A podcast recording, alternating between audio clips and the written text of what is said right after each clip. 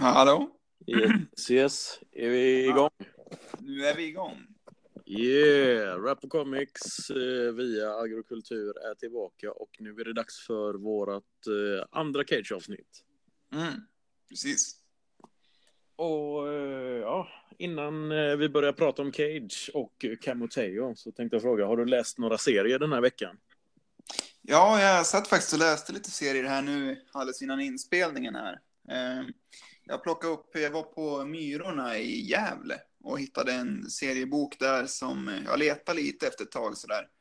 Eh, Känner du till eh, den svenska strippserien Ärligt talat av Monica Hellström? Eh, det ringer ingen klocka så. Jag har hört talas om uttrycket ärligt talat, men eh, nej, Ja, jag, det är inget, inget jag kan komma på faktiskt. Så. Ja, för det fanns ju liksom en liten våg ändå, eller vad man ska säga, på 90-talet av så här självbiografiska kvinnliga serietecknare i Sverige. Och det här var en av de serierna. Eh, jag tror Hondjuret var väl en annan. Ensamma mamman var väl också en sån. Den var för sig lite tidigare och hade lite annat fokus. Men eh, eh, den här strippserien gick ju liksom i lite så här... Man kan säga att eh, det är ju lite som en... Eh, den, är, den har ganska många likheter med både så här serier som Arne Anka och Rocky och sådär. I och med att den utspelar sig i någon slags här, utelivsmiljö i Stockholms innerstad och sådär. Och skildrar Mm. liksom, unga människors liksom, jakt på lycka på något vis. Eh, och så. Och den här seriealbumet, det här är ju någon samling. Eh, för det är ju i strippserieform. Jag tror att den här släpptes 96. Det är alltså två år innan Rocky kom då. Mm. Eh, så den är ganska, jag tror att den här också gick i Metro innan den här eh, ärligt talat-serien. Eh, och ja, den, är, den är ganska charmig faktiskt. Jag har alltid varit nyfiken på att att liksom läsa den och se hur den, hur den står sig idag och så. Och den känns ju lite daterad på vissa sätt ändå. Eh, eh, i, I skämten och sådär. Och den har också lite sådär Nemi-syndrom, att den ibland saknar alltså ordentliga punchlines och sådär. Ibland. Eh, elevator pitchen, kan du berätta vad den handlar om? Ja, men det är ju om, eh, om den här huvudpersonen som jag också tror, jag undrar om hon, om hon går, också går under namnet Monica, eller hur det är. Ehm, jag är lite osäker, men det handlar ju liksom om hon, om hon och hennes kompis och de är liksom ute och i svängen, typ. Och festar och är bakfulla och liksom eh, spanar efter snubbar, typ. Och letar efter, lite så här Sex and the City-upplägget också skulle man kunna säga, fast i en svensk, liksom så här Stockholmsmiljö, om man säger då. Spanar efter snubbar, okej. ja, men exakt. Så att det, ja, och eh, ja, precis. Och den, handlar, och den är mycket sådär, det- alltså så rent eh, tekniskt kan den vara upplagd ganska mycket som att man bryter den här fjärde väggen och att eh, huvudkaraktären pratar med läsaren, du vet så här. Och Mm. liksom kanske kan, en stripp kan gå ut på att eh, så här, fyra typer av killar du träffar på på krogen typ. Och så är det så här, du vet, kan det vara fyra stereotyper då som gås igenom och så vidare. Det låter lite som en, eh, vad ska man säga, en förlöpare till eh, Zelda och Tjejerna på höjden och lite åt det. Mm. Ja, men det är det också. Man tänker väldigt mycket på dem. Det var till och med en stripp här som var jättelik en Zelda-stripp. För det fanns en, det var en stripp som när den här huvudpersonen och den här tjejen står vid, vid bardisken liksom och spanar in någon människa. Och sen så, så går hon liksom händelserna i förväg i tanken och tänker först på hur trevligt det skulle vara att bli tillsammans med den personen och ha, ha, ha, få världens fantasi om hur, det skulle, hur ett samliv skulle kunna se ut. Och sen går det vidare till att det blir liksom, att de här dåliga grejerna börjar komma. Med att det kommer vara otrohet i bilden och, och liksom eh, svartsjuka och massa olycka och skilsmässor och, och äk, vad, vad säger man, så här, eh, vårdnadstvister och allting sånt där. Och det finns ju en Zelda-stripp som är ganska exakt upplagd på ganska exakt samma sätt. Mm. Så. Eh, väldigt så här charmigt tecknad. Jag tror att den är så, så här, tuschad. Lite så här eh, tuschad med, med pensel ser det ut som. Och så där. Och liksom ganska så här fri i sitt uttryck. Även fast det är det här ganska eh, begränsade stripp, eh, strippserie liksom formatet så lyckas hon ändå göra ganska uttrycksfulla bilder med, med den här teckningstekniken. Sen ser jag att det är så här helsidor här längre in i boken också, så det verkar vara lite blandat. Så, ja, utgiven på Tago förlag, som var en del av Atlantic. Det är så här, är en sån här anrikt, det är väl gamla Kartago också va? Ja. Så det är, det är kul. Ja, men så ja, ja, det är väl typ det. Har du läst några serier under veckan som gått? Eh, Jag fick hem en eh, ganska rejäl eh, beställning jag hade gjort från Adlibris. Och ja, läsa och läsa är väl lite att ta i. Jag har mest suttit och tecknat, men ja, av de här eh, böckerna som jag fick hem så var Oshinbo à la carte, volym 1, 2, 3 fick jag hem. Och det är ju en japansk eh, serie, ja, det är ju manga då. Mm. Och det är mm, ja, skriven av eh, Tetsu Karigia och eh, konst, eller vad heter det, ja, tecknad av Akira Hanasaki. Mm. Och det är en hel eh, del sådana här lösryckta händelser och stories i diverse människors liv. Och det är lite familjedrama, lite kärleksdrama, lite, lite tjafs på jobbet och allting kretsar då kring mat. Mm. Och eh, det intressanta då är att eh, de här är ju då uppdelade ehm, efter, alltså det är första volymen, nu ska vi se, jag håller de här. Ja, nu vet jag inte vilken som är vilken, men eh, ja, en, eh, en, av, eh, eller en av böckerna kretsar kring ramen och gyoza. En annan handlar enbart om japansk mat överlag, alltså med sådär japansk husmanskost. Mm. Och en handlar då om eh, dricka, eller olika sorters eh, dryck man har till maten. Mm. Och då eh, japanska dryckeskulturen överlag. Och eh, ja, det är väl, eh, det, det är ungefär så som, alltså min enda referens till eh, mat och dryckserier från Japan, det är ju den här eh, Tack för kaffet-samlingen som jag använder som referens då och då. Eh, Men eh, ganska överraskad blev jag ändå att eh, det är ungefär samma upplägg. Man följer inte en karaktär utan man får ta del av alla de här olika eh, slice of life-historierna. Och så är det Mm.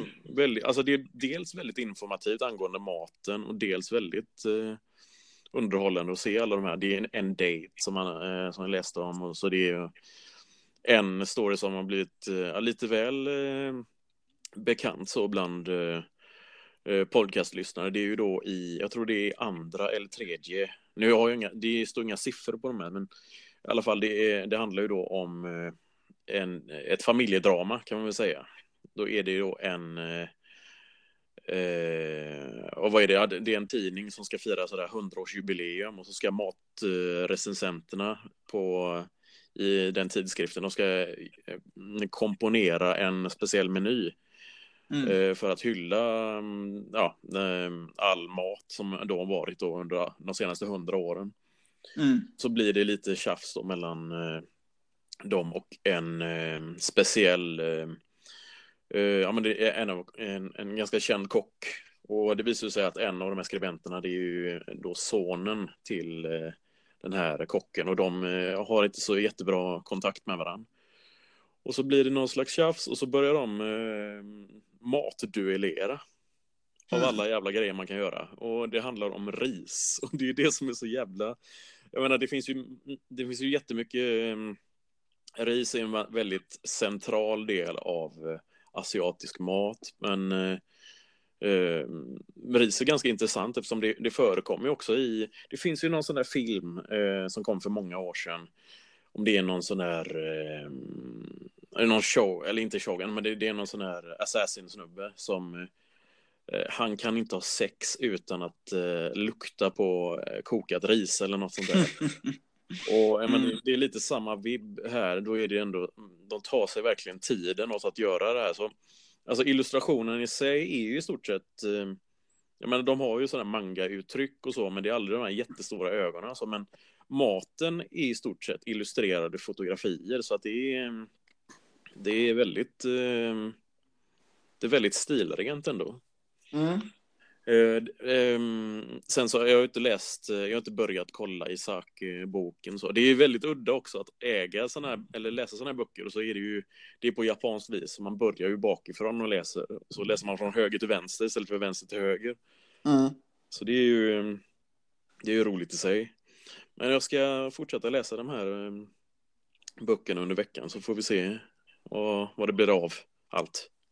Ja, ja och jag tänkte på det här med ris och sådär som är inte det också i typ den här 36 Chambers-filmen så är det just ris de äter. Det är ofta ris de äter i de här templen, bara liksom. De. ja, men de här som övar och som vill de här men, munk, vad, är det, vad är det de går under för Är det monks? Eller vad är det de kallar sig själva? Det kallas för munkar. Shaolin-munkar. Ja, just det. Monks. Robin Monk Larsson, det är bra. Men det är liksom inte den här typen av eh, ja, men munkar som vi kanske tänker på. Eller som alltså man tänker på eh, såna här, alltså religiösa munkar på det viset. Alltså det är, det är väl nästan samma på ett sätt. Jag menar det är celibat och bönor och sådär. Alltså mm. inte bönor som man äter utan eh, de, det är någon typ av gud. Eh, mm. Åberopar de i, under sina vad det, alltså, ensamstunder och så.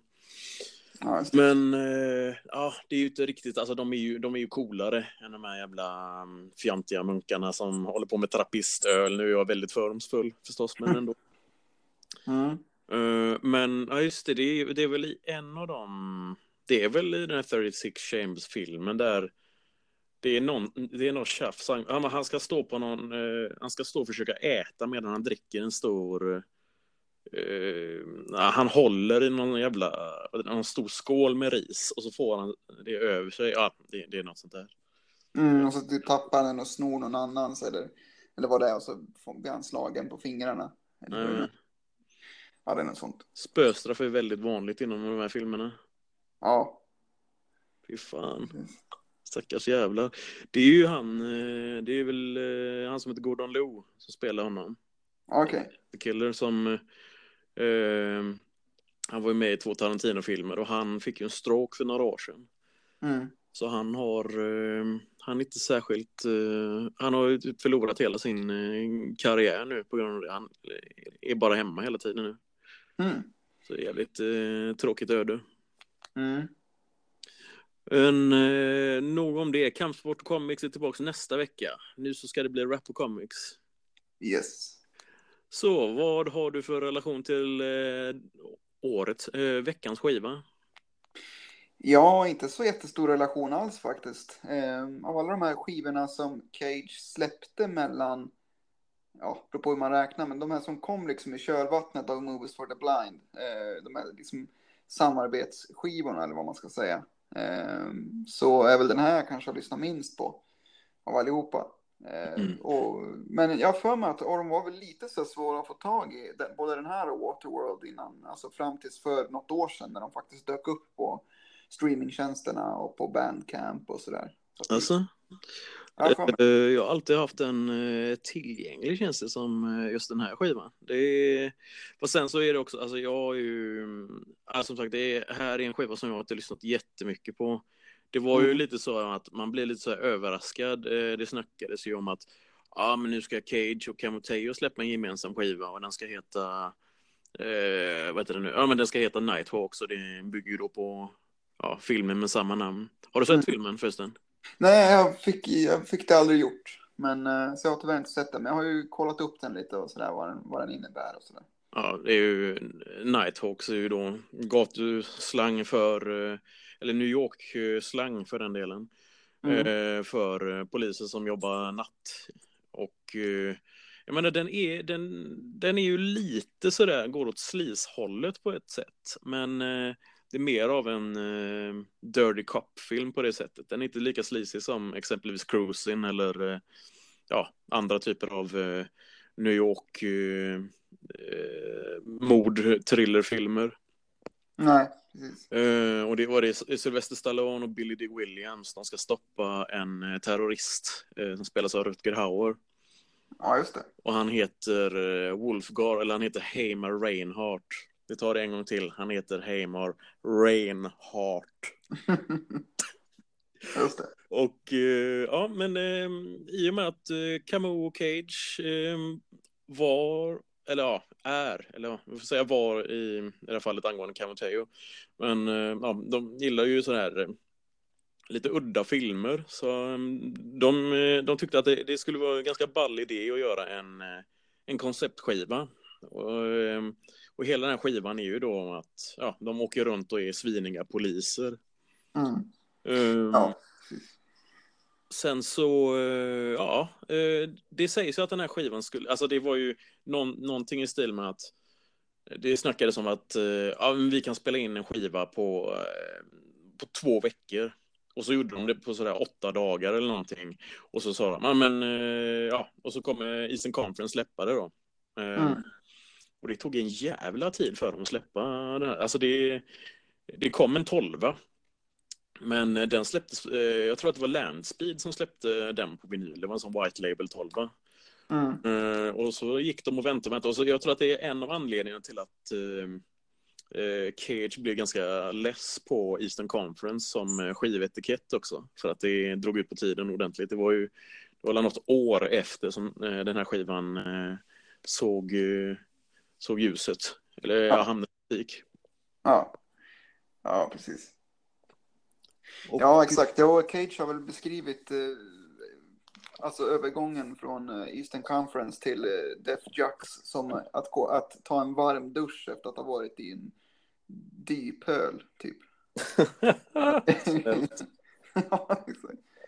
Eh, och sen så jag tänkte bara på det med, med, jag måste erkänna att jag har ju liksom lite begränsad relation till eh, Camuteo också, men jag har ju förstått så långt att han är väldigt liksom hyllad och högt hållen av Eastern Conference-fans och liksom, får, eller ja, hela liksom, om man tänker backpack, eh, liksom alternativ hiphop-vågen som var där.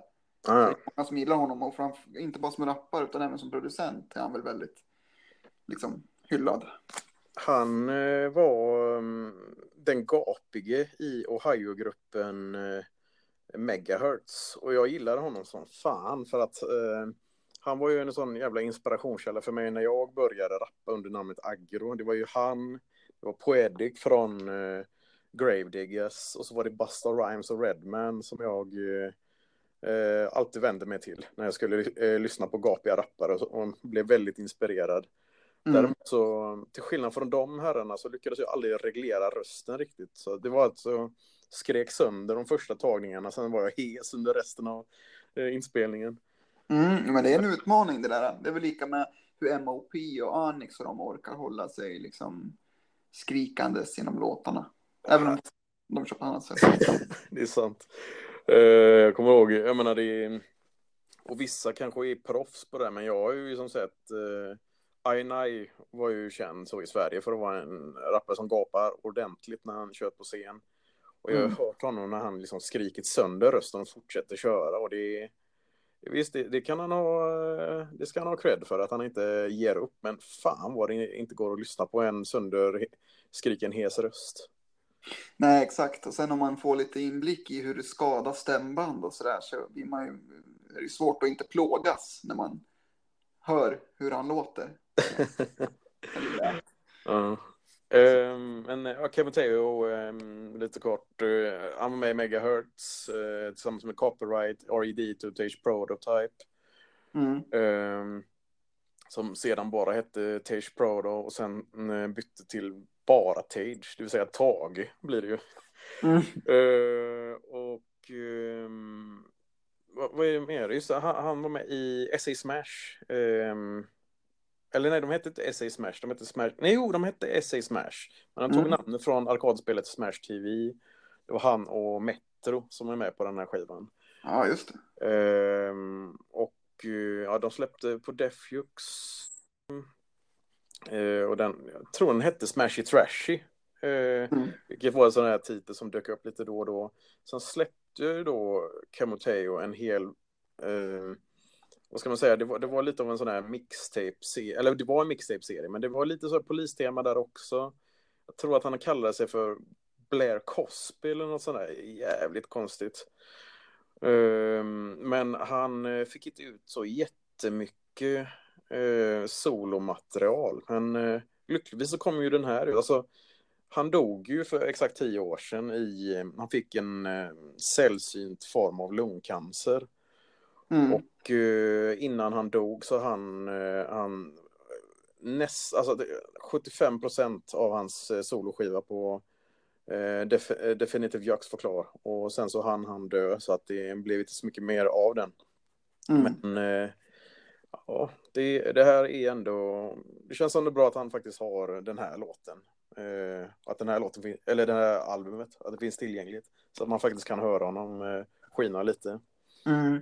Ja, precis. Och det var väl liksom, jag kommer ihåg då, man minns ju då när, 2008 när han gick bort och hur liksom hela, alla de här människorna runt honom sörjde ju honom enormt med, med man kunde liksom se hur Cage skrev ut om hur han kände på internet och ASAP Rock var ju en sån som också var väldigt så här hyllade honom på olika sätt och sådär det vart ju även en del tråkiga bråk i kölvattnet av det där mellan Cage och han, vad heter han, Vast Air, den här Cannibal Ox Nej, just det. och sådär. Men, eh, mm. Nej, men för sen kom väl den här King of Hearts som var väl den här postuma skivan som du pratade om. Med, Ja, den finns eh, inte att höra någonstans på någon av de här tjänsterna, tyvärr. nej, Eh, och det tycker jag är jävligt störigt för att eh, under MySpace-tiden så såg man ju fast massa klipp så när han körde de här låtarna live och eh, då var det just en låt i synnerhet som jag gillade som fan och sen så började jag bara vänta och vänta på skivan och så kommer skivan och så är det, eh, verserna inte med på den så det är ju bara refrängerna. mm. Och det kändes så, eh, det kändes så jävla tråkigt för att, jag menar vad fan, det är, det är därför det känns som ett ofärdigt album. Så det är, det är trist. Mm. Men eh, ja, som sagt, eh, ska, vi, ska vi ge eh, den här skivan en liten briefing då? Precis.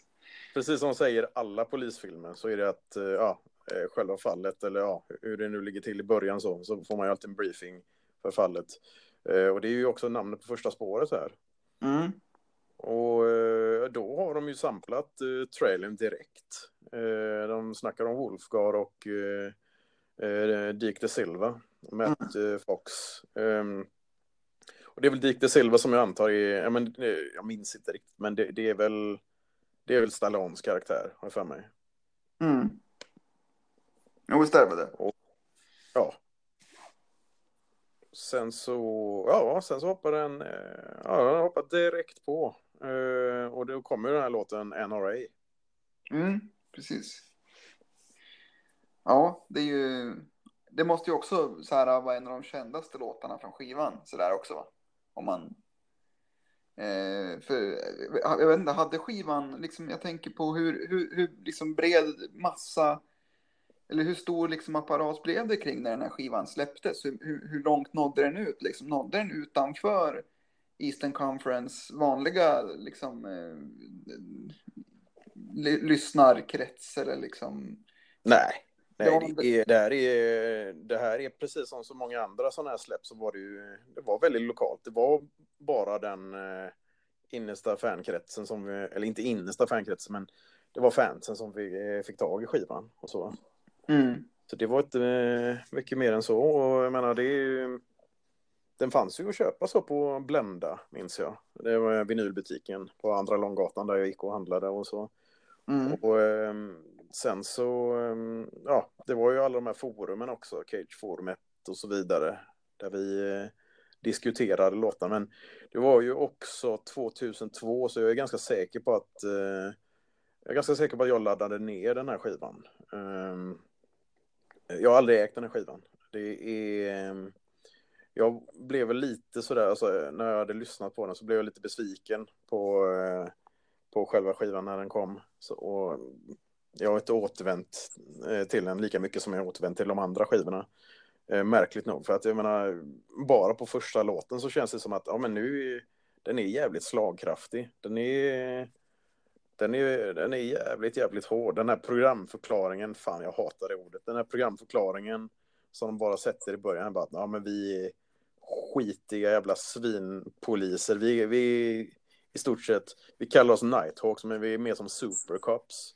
Mm. Eh, väldigt, väldigt eh, obskyr, eh, referens där. Det är alltså, det finns en polisfilm som heter Supercops där det är två poliser som rensar upp i gettot och ja, de tar inte droger och så, men de är i alla fall, de slår massa hallickar på käften och så. Mm. Ja, just det. Baserat på en verklig historia också. Det var två New York-poliser som kallades för Batman och Robin för att de gick utanför uh, uh, ja, uh, regelverk och så för att gripa poliser. Mm. Ja, precis. Och det är ju ingen liksom good cop, bad cop liksom dynamik här heller, utan det är två svin liksom Ja. tillsammans. Så ja, äh, men, äh, men fet, jävligt fett öppningsspår så här som sätter tonen liksom och sådär. Och jag tycker liksom Cage, alltså så här, om man säger den stora behållningen i det här projektet är ju liksom deras, deras samarbetsförmåga, alltså hur de funkar tillsammans. Mm. Eh, det är ju kanske känns som en sån här som, klichéartad jämförelse, men jag, får, jag tänker direkt på Bad Meets Evil, alltså Eminems och Roys samarbete, i och med att det är lite samma, det, det är lite samma liksom, ja men känsla på något sätt. Ja, visst. Ehm, och det är det som känns så jävla tråkigt just med att eh, det kanske inte, att det blev inte så mycket mer av eh, Alltså de gjorde ju en hel del låtar tillsammans eh, så i framtiden som delar av, eller medlemmar i Weatherman bland annat. Men jag hade gärna tagit en Nighthawks skiva till om det låter så här bra. Mm. Det är i alla fall min spontana reaktion här i början då. Mm. Men däremot, vad tycker du om andra låten, eller tredje spåret? Ja, nej, men jag tycker liksom att det håller.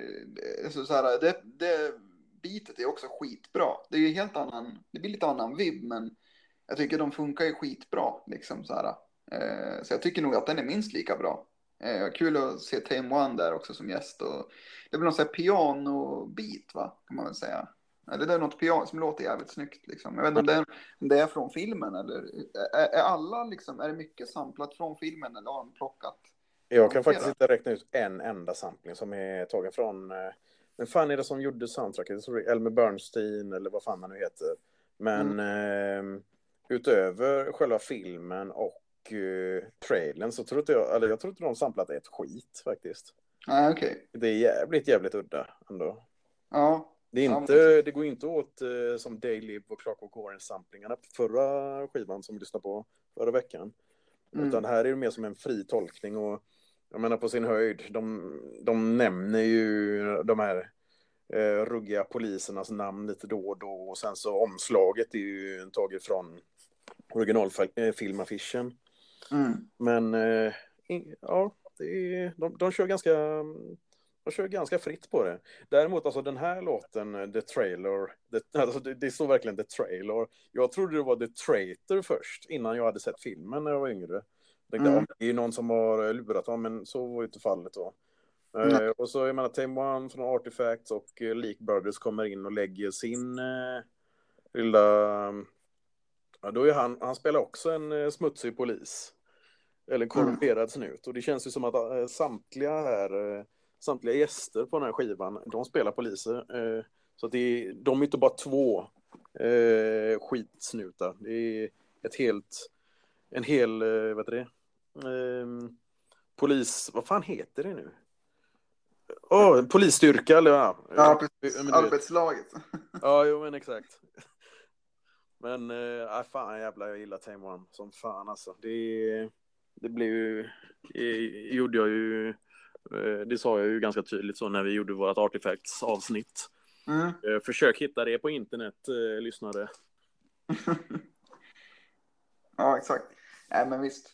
Uh, Tame One in the training day där också. Plan part two. Ja, just det. Han eh, lägger det bra mycket bättre än eh, en gäst som kommer eh, senare på skivan. Mm. Ja, eh, snyggt också med Cage eh, trailer-snack där. Eller om man ska säga. när han liksom pratar. Ja, men när han lägger liksom uh, ingressen, vad ska man säga, story, storyn liksom. Eller, ja. ja men det, det, det, låter som en tv-reklam just med att han säger vad, New York Times tycker om eh, projektet och vad Boston eh, Tribune, eller, där lägger han ju också en liten sån där, det är lite av en smygdiss till eh, Boston i sig, det är ganska fördomsfulla med att eh, det de är ju ganska rasistiska där och så, men just med att, eh, ja vad fan är det de säger? Nej, jag kommer inte ihåg. Ja, men det är, det är något sånt där. Mm. Men eh, ja, det är, jag har inte så mycket mer att säga om det. Jag tycker det är en bra låt. Jag hatar när jag säger bra. Jag ska inte, vänta nu, jag måste skriva upp bra. När jag säger ordet bra. Jag nypar mig själv i bröstvårtan. Jag gör det igen. Jag varnar mig själv. Så sparkar jag mig själv på pungen. Yeah, det låter bra. Kanon. Så nu kommer vi få det inspelat när jag lyckas sparka mig själv på pungen, för det ska bli jävligt intressant. eh, vi går vidare till eh, första eh, tolvan, eller den som då släpptes eh, 2002. Eh, och det var ju Cop Hell. Mm. Och eh, som sagt, eh, ja, det är... eh, Är det, är det här han säger att han smashing my therapist, vilket han eh, kommer återkomma eh, till eh, ja, på flera låtar i framtiden. Mm. Eh, kan det vara, ja. Jävla Cage, han ska skryta om att han, hans eh, dåvarande flickvän eh, läser psykiatri eller psykologi eller vad fan. Ja, just det. Eh, ja, vad tycker du om eh, refrängen då? Den här liksom, vad ska man säga? Eh, Ja, uppklippta Capel-refrängen.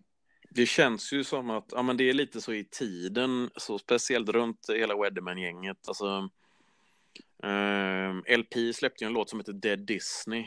Det är där någon säger Dead Disney och så Dead, Dead, Dead, Dead Disney, Dead, Dead Disney. Och så Mm. Cup, Hell, Cup, Cup. Så det är, det är ju ganska sådär b-boyigt på ett sätt. Jag menar om man tänker tillbaks på MC Sham, The Bridge, The Bridge, The Bridge. Just så det. Ja. Så eh, det är lite av en modern tappning på det. ja. Eh, låten i sig, eh, ja visst. Eh, känns ju lite mer lågmäld så med de här eh, gitarrlicksen, men de, är, de åker runt och är lite grisiga. Samtidigt så är jag menar, det, det är ju, att lyssna på den här skivan är ju i stort sett som att ja, men det här är, vad ska man säga, tio avsnitt av en eh, tv-serie. Ja, det, det, det skulle kunna vara en Netflix-serie om eh, ett par eh, korrupta snutar som åker runt och är jävligt grisiga. Så får man se vad de gör i varje avsnitt. Ja, så att det är lite från den här skolan som var liksom lite innan The Wire. Om man tänker liksom typ den här Homicide-serien eller, eller Oss, den här fängelseserien, så är det lite smutsigare Mm. liksom av, av den här typen, alltså tv-snutar. Men när liksom, de började göra våldsam tv. Så det är inte riktigt liksom, om man säger, vet du, På spaning i New York känns det lite snällare än vad en sån här serie skulle vara. Den skulle vara... Det var Hill Street, nej Hill Street Blues var väl ganska, alltså spanarna på Hill Street som det heter på Sverige, i Sverige. Ehm, nej, jag tänker mer så, alltså jag vill gärna få, få det till, det är någonstans där mellan Serpic och Cruising, na, ah, Nighthawk, det. är ju själva, alltså Supercups-köret. De nämner väl eh, Serpico i nästa låt också, när Al Pacino, är det Al Pacino? Jo, det är Al Pacino. Ja, precis. Så jävla typiskt att han spelat eh, snut i två sådana här jävla eh, New York-filmer där han är skitig. Ja, exakt. Jo. Och eh, det finns väl en bild också på, jag vet inte om det, det kanske är från skivans typ baksida eller folder eller något sånt där, men när Cage och Camo står i skinnjackor, och ska, då ska de väl vara så in, i karaktär då, eller vad man ska säga. Wow, det, de hade ju inte vunnit någon sån här halloween-pris. Nej, det, det ser ut som, men de har skinnjackor på sig, va? det är typ den enda skillnaden jämfört med, och det har de ju ändå i vanliga fall också. Vad är det de, alltså i, ehm, det är väl i videon till eh, Smut Peddlers-låten The Red Light, när de snor en polisbil, eh, Smut Peddlers. Mm. Och ja, det enda de har gjort är ju att de har på sig sådär eh, FBI-jackor och pilotglasögon i stort sett. Mm. Jävligt, jävligt låg budget tycker jag ändå. Kolla, vi är polisen nu, kolla. Ja. Ja, nej, men precis. Det, det blir lite så här, vad heter den? Eh, Stockholmsnatt. När, när poliserna har blå skjortor med ett P på armen, eller vad det är. Ja, ganska mycket Stockholmsnatt skulle jag säga. eh, ja, men alltså så här, fyra spår in så här långt tycker jag att det är jävligt bra. Liksom. Jag tycker också som konceptskiva så funkar det ju utmärkt. Liksom. Så, eh, men nu kommer väl ett skit, den här Strip Search. Och den illustrerar väl ännu mer deras skitiga beteende. Mm.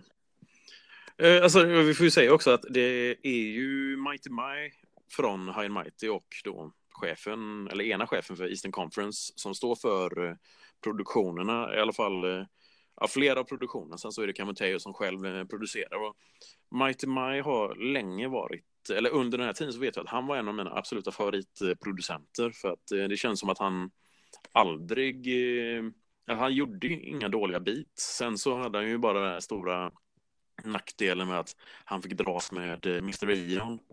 Mm.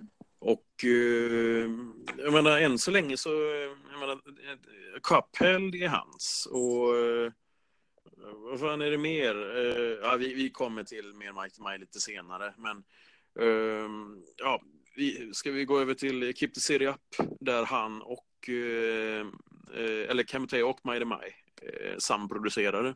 Mm. Just det.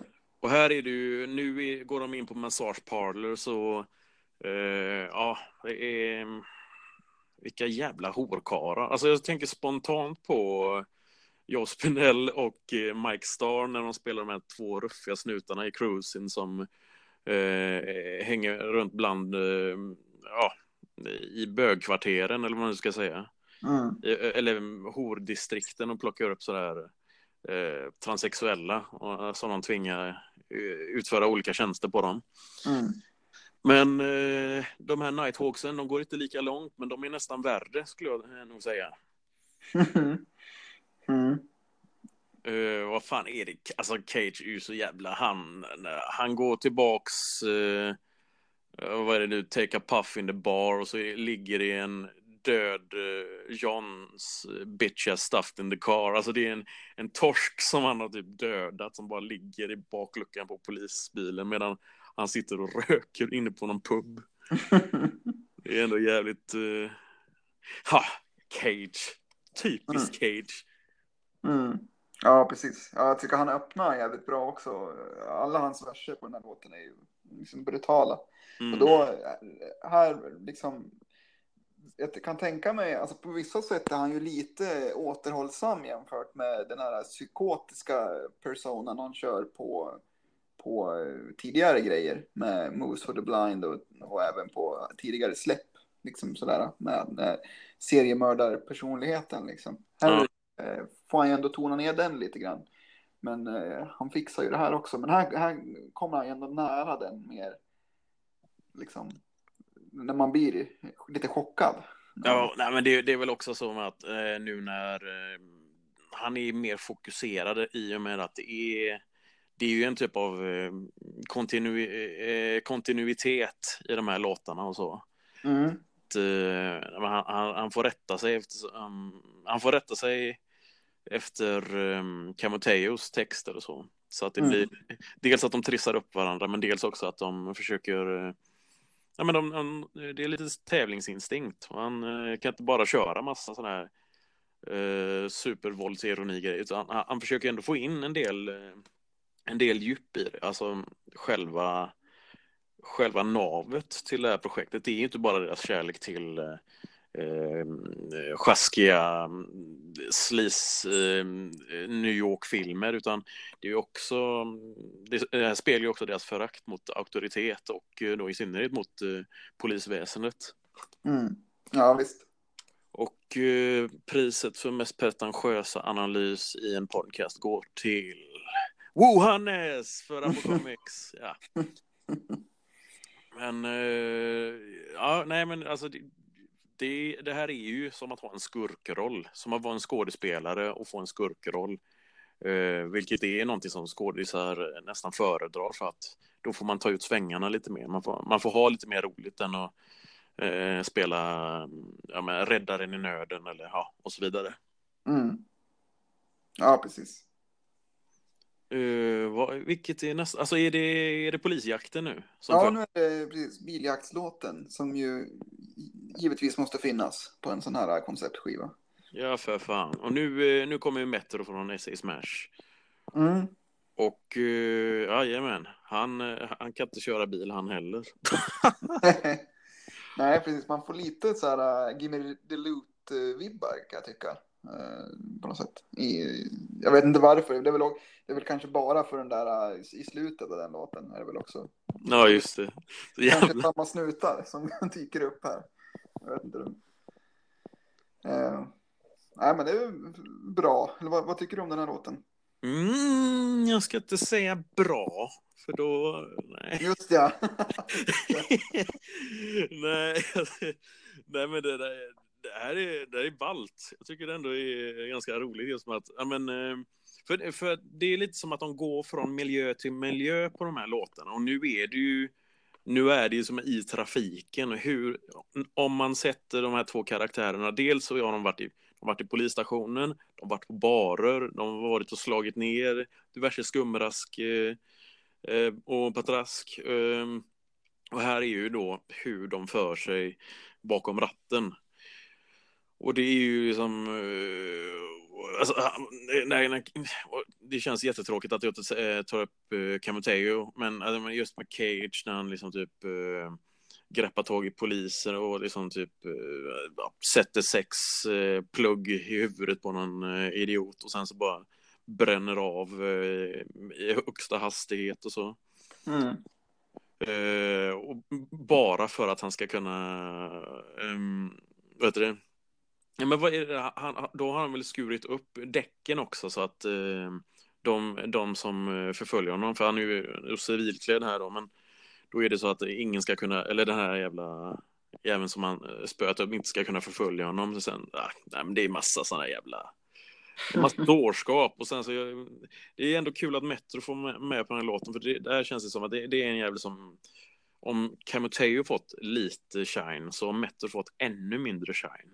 Det är, mm. Du har ju mm, i stort sett bara sett honom på scen med eh, ja, som en del av SA Smash när eh, Definitive Jux haft sina stora eh, som posse-konserter. Och det är ju, jag vet inte hur det var som SC Smash om de fick eh, turnerat särskilt mycket. Nej, ja just det. Nej, exakt. Jag, SC Smash är också en sån där grupp som jag bara, man har hört i flera olika sammanhang, men har inte lyssnat mycket på deras grejer liksom. Mm. Så, nej, och sen Metro, det är ett, det är ett ett farligt eh, generiskt eh, artistnamn, får man väl säga. Eh, man säga är, det så att, är det så att du har googlat och hittat eh, något helt annat? ja, men precis. Nej, men den är, det är lite... Du hittar en blogg om spårvagnar i San Francisco, eller? Ja, men i och för sig lider väl tyvärr Cage, artistnamnet, av samma problem i viss mån också. Framförallt på grund av det där metalbandet som alltid dyker upp. Ja, just det. Men så kan det vara. Eh, men eh, ja, lite så svagare produktion tycker jag på den här Car Chase. Alltså så här, den är inte lika helgjutet bitmässigt, men samtidigt inget bottennapp heller. Uh, nej. nej, men eller hur. Det är, alltså det, det är lite, alltså fan, det är, jag vill inte säga någonting om, uh, alltså det är ibland, ibland så är Ibland så är det lite sämre mm, produktion och så, men det är aldrig eh, särskilt dåligt ändå. Nej. Eh, så jag menar, det är... Här när jag sitter och bara... Jag har ju lyssnat igenom skivan några gånger så här under eh, den här gångna veckan. Och den är, den är så jävla lättlyssnad på ett sätt. Och det tycker jag är ganska bra. Men samtidigt så är det, det är lite av en fara också när man lyssnar på en lättlyssnad skiva med att oj, det här kan det kanske mm, det greppar inte mig som lyssnare. Och det mm. kan jag tycka är, är rätt trist. Men eh, jag är ju ändå väldigt överraskad över att jag än så länge uppskattat den här skivan. Eh, och, det vänder inte i och med, alltså vi har ju NYP diskittigt, men när Count Cracula kommer igång, mm. då blir jag ändå så, åh nu jävlar, nu blir det sån här skräckkammar, eh, skräckfilmskammarmusik. Och det tyckte jag var jävligt ball. Mm. Ehm, och det här är också det enda spåret som inte produceras av någon av, eller varken Mighty Mai eller um, Camoteo. Det här är alltså True Skill som producerar. Mm.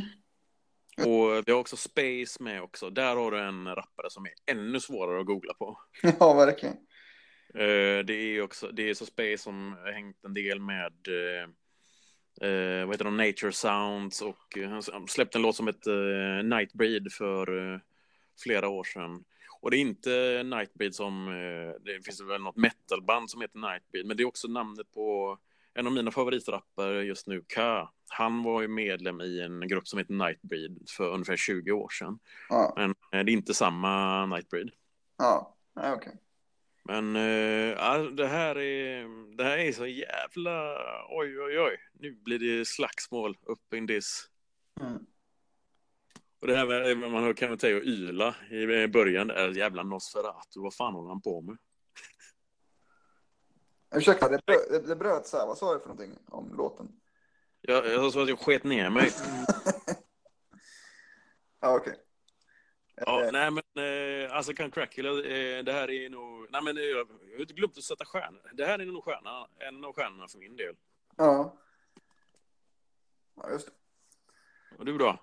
Eh, jo då. Det är lite sämre tycker jag än, eh, alltså jag är fortfarande kvar i de här liksom fyra, fem första spåren som som var bra. Så då du, lustar, eh, du, lustar, du lyssnar långsamt, vad är detta? ja, precis. eh, så, mm, ja, men den är väl okej. Okay. Det är inte, det är inte någon, någon av mina guldspår på skivan, men eh, jag uppskattar ju titeln om inte annat. Vad fan! Av alla grejer! vad var det bästa med den filmen? Ja, det var att den tog slut. Ja, precis. Jag fick gratis popcorn. Fy fan. Men, eh, ja. Då gillar jag mycket mer eh, den här Nighthawks, alltså titelspåret, spår 10. För, och det är väl där Stallone skriker lite också. Det, det ja, är väl... Uh, ja, du har inte sett filmen? Nej. Nej, jag ska inte spoila vilken scen det är, men den är, en ganska häftig scen. Mm. Uh, det, är, alltså, det, är också en väldigt, väldigt rolig sekvens i den filmen. Uh, för er som inte sett den, om, alltså, om ni vill se, nej jävlar, jag kan inte spoila det heller. Uh, Okej, okay, Sylvester Stallone, han är utklädd till kvinna i en scen. Det är också det är jävligt, jävligt roligt. Mm. Uh, ja, det, men det är inte den scenen. Mm. Och så vidare och så vidare. Men uh, den här känner man ju igen från, uh, för den var med på en av Eastern Conference, jag tror det är Eastern Conference All-Stars 3 den var med i. Ja, okej. Okay. Ja. Och det var lite om så, sån där med att, okej, okay, vad fan, varför släpps det inte någonting? Jo, men uh, här, här får ni en Nighthawks låt. Så okej. Okay. För då, då, får vi ändå ta det. Så Cophell, den kom ju som White Label 12. Eh, då var Count Crackula eh, B-sidan. Och det är ju därför jag antar då att eh, det är väl där Space och uh, True Skill, att de har fått med, det är därför de eh, står som, uh, eller det, det, är därför de är med på den låten. Sen så när Coppel släpptes uh, som tolva på, um, på, vad heter det, mm, Eastern Conference, då var den här Come to Daddy var B-sidan. Mm. Come to Daddy var ju sedan med på uh, Weatherproof EPn, Cage EP. Yep. Som vi, ja, vi får se om vi går igenom den. Den är en ganska kort skiva, men ja, vi, får se. Uh, men uh, sen så var alltså, det var de här jävla låtarna och folk, alltså alla var så jävla hypade och så bara, vad fan är skivan då? Jo men den kommer säger de här jävlarna. Och de vill inte säga för mycket Cage och Camo för de ligger ju ändå på den här labeln. Men som ett litet tröstpris eller vad man ska säga, men i väntan på allt så, här får ni Nighthawks-låten då. Så mm. den var med på lite så olika samlingar jag funderar på om inte den här var med på den här jävla... Vad fan hette den jävla cannabis-tidningen som eh, släppte en del hiphop-grejer? High Times. Ja, just det. Jo, High Times. Det var ju de som hade en jävla samling. De släppte en hiphop-samling och där var det ju med en osläppt eh, Smattpedlers-låt som var, ja, den var ganska dålig. Den här Sherm Penn och Bart Burnt. Just det. Stämmer. Jävligt, jävligt, äh, jävligt tråkig outtake från äh, ja, hela den där perioden i High Mightys äh, liv eller karriär. Mm. Men ja, det här var i alla fall Sen, alltså den här är ju så jävla rolig. Dels så är det ju fartfyllt bit. Sen så är det ju refrängen är ju i stort sett det är en dumhärmning av den här klassiska, vet du, den Lucini av Camplo. This is it, what? Lucini falling from the sky och så vidare. Mm. Uh, och sen så har vi också en, en, uh, en bit där de i stort sett parafraserar Rawhide, men inte då original uh, Rawhide som man hör i Blues Brothers, uh, den de kör. Utan de, de parafraserar Method Man och Old Dirty Bastards version. Just det! det är fantastiskt. Jävligt flippigt. ja. Nej, men jävligt härligt faktiskt. Så de har, ju, det, de har ju kul i studion. Det är ju som två stycken. På ett sätt så är det lite sådär Method Man Redman. Om man tittar på Blackout, där i stort sett alla refränger som Method Man Redman lägger där, det är ju taget från sådär Fat Boys, Careless One, Beastie Boys, svinmycket verkligen. Mm. De har till och med en Das Effects cover på den skivan också. Mm. Uh, men här är det också, de, de har lekt fram en låt. Uh, lite tråkigt att kalla den för just titelspår, just med att ja, men, de har kul tillsammans, absolut. Men då hade jag hellre haft Alltså NRA tror jag hade passat som, eller The Trailer möjligtvis. Det hade varit en bättre låt att kalla för Nighthawks. Mm. Tror. Ja, precis. Men, eh, ja, men Nighthawks, alltså den här låten tror jag är, eh, alltså, kanske där det blir som mest tydligt hur jävla bra Cage och Camus låter tillsammans också. Mm. Eh, De, de funkar väldigt bra tillsammans här med hur deras verser går in i varandra och sådär. Så. Mm. Eh, vad har vi mer nu? Det var inte... Det är något skit däremellan. Eh, Är sen- det poliskittet? Eller är det... Ja, det är den här Let Them Go Matt-skittet. Sen så kommer ju den här Police Crime, PC-låten. Som är Ja, ganska... just Jo, ja, jo men den, den, den kommer jag ihåg. Ja, men det, de pratar om lite vapen och sådär. Den tycker jag är ganska tråkig faktiskt. Mm. Ja, just det. Och eh, visst, han, han namedroppar Bloomberg. Bloomberg kan jag inte stoppa mig. Och det, det är ändå... eh, Bloomberg är ju då han... Det är ju då den eh, borgmästaren som tog över. För hur var det nu? Det var ju alla de här Major Koch och sådär i slutet av, eller under 70-80-talet där. Och han lät ju i stort sett eh, New York ruttna, eller vad man nu ska säga. Sen kom ju den här Giuliani som städade upp hela Manhattan och så vidare. Mm. Och som alla mm, började hata i eh, slummen. Mm. Ehm, Det var väl dels för att det blev så mycket tjafs där med, jag menar hyrorna gick upp så och folk blev hemlösa. Så det var väl det som var den- stora nackdelen med hans eh, nolltolerans och så. Mm. Ehm, och så hela det här crackdown on ehm, ja, klotter och så vidare. Men eh, sen kom Bloomberg och det som man säger, ja, Bloomberg kan inte stoppas. Och det är ju då att, jag menar, det, det blev ju ändå ganska... Det finns ju väldigt mycket poliskorruption kvar i USA. Det är ju inte som i Sydamerika där det är varannan polis typ tar droger och sådär. Och de köper vapen illegalt och skjuter sönder eh, de här jävla kåkstäderna och så. Mm. Här är det ju mer, eh, ja, jag vill i alla fall tro alltså, att det är lite mer sansat. Sen så har jag ju pratat med några vänner som bor i USA och de säger ju att nej, men det, finns, det finns rötägg i alla jävla branscher. Mm. Men eh, det var mitt, eh, mitt eh, långa convoluted sätt att säga att ja, men det är en standardlåt. Vi kan prata om polisväsendet i New York istället. ja, eh, spår nummer 13 är Bomb Beach och där dyker då Mr. Eon upp. Inte bara Mr. Ian utan här har vi ju då High and Mighty. Det står Ja. inte High and Mighty som gästar till och med. Jo, jag tror det står featuring High and Mighty. Och han, han kör ju att han kallar sig för The White Alonso och det är också då en referens till eh, eh, Training Day. Ja. Men så fort han börjar prata så typ sänker jag, eller så fort han börjar rappa så sänker jag för jag är så jävla less på Mr. Ian. Ja.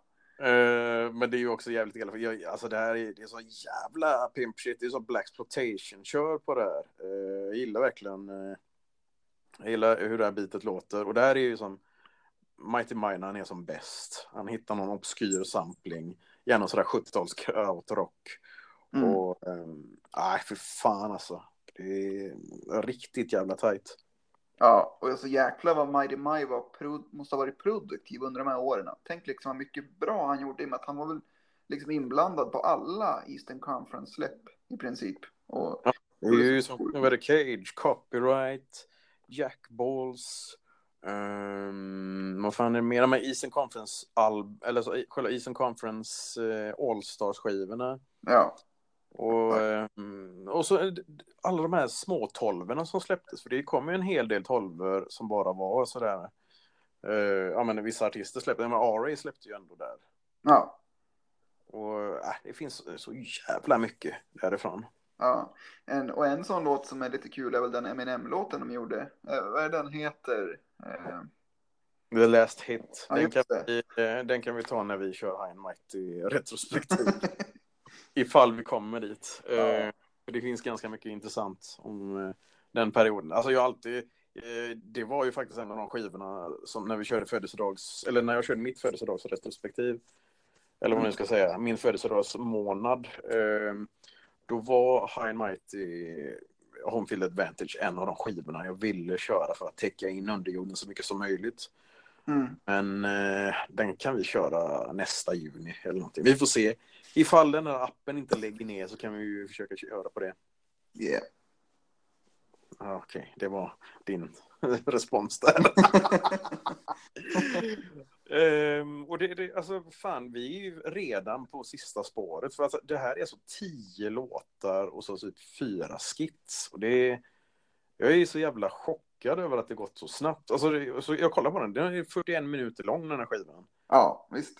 Och jag menar, här kommer vi till en låt som... Eh, jag tycker det är lite, det är inte safe landing så, men jag blir så överraskad för att det här låter som, det här låter nästan som en, eh, en Rockefeller-låt från den här tiden. Sådär Beanie Siegel, Memphis Bleak-köret, alltså de här dips, eller ja men typ Dipset. Det låter som eh, Rockefeller-rapparna som inte är Jay-Z.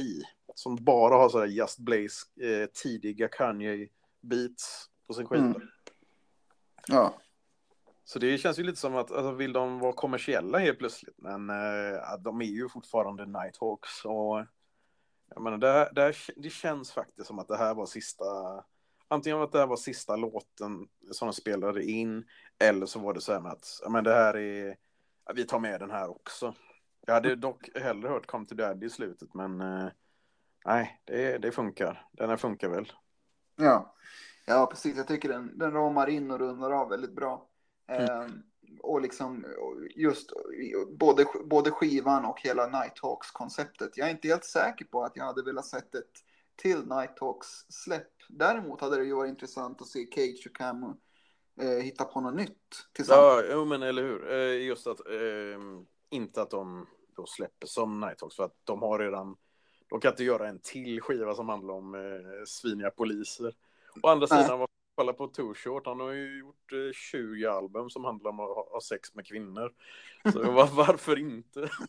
Nej, det... Jag hade ju blivit ganska less på ifall Smattpellet gjorde en Porn Again 2 också. Det hade ju varit... Eh, det, alltså det är ju en av anledningarna till att jag inte lyssnar på typ sådär Necro som bara kör samma tre teman konstant. Mm. Ja. Men, eh, ja, vad, vad, tyckte du om Nighthawks?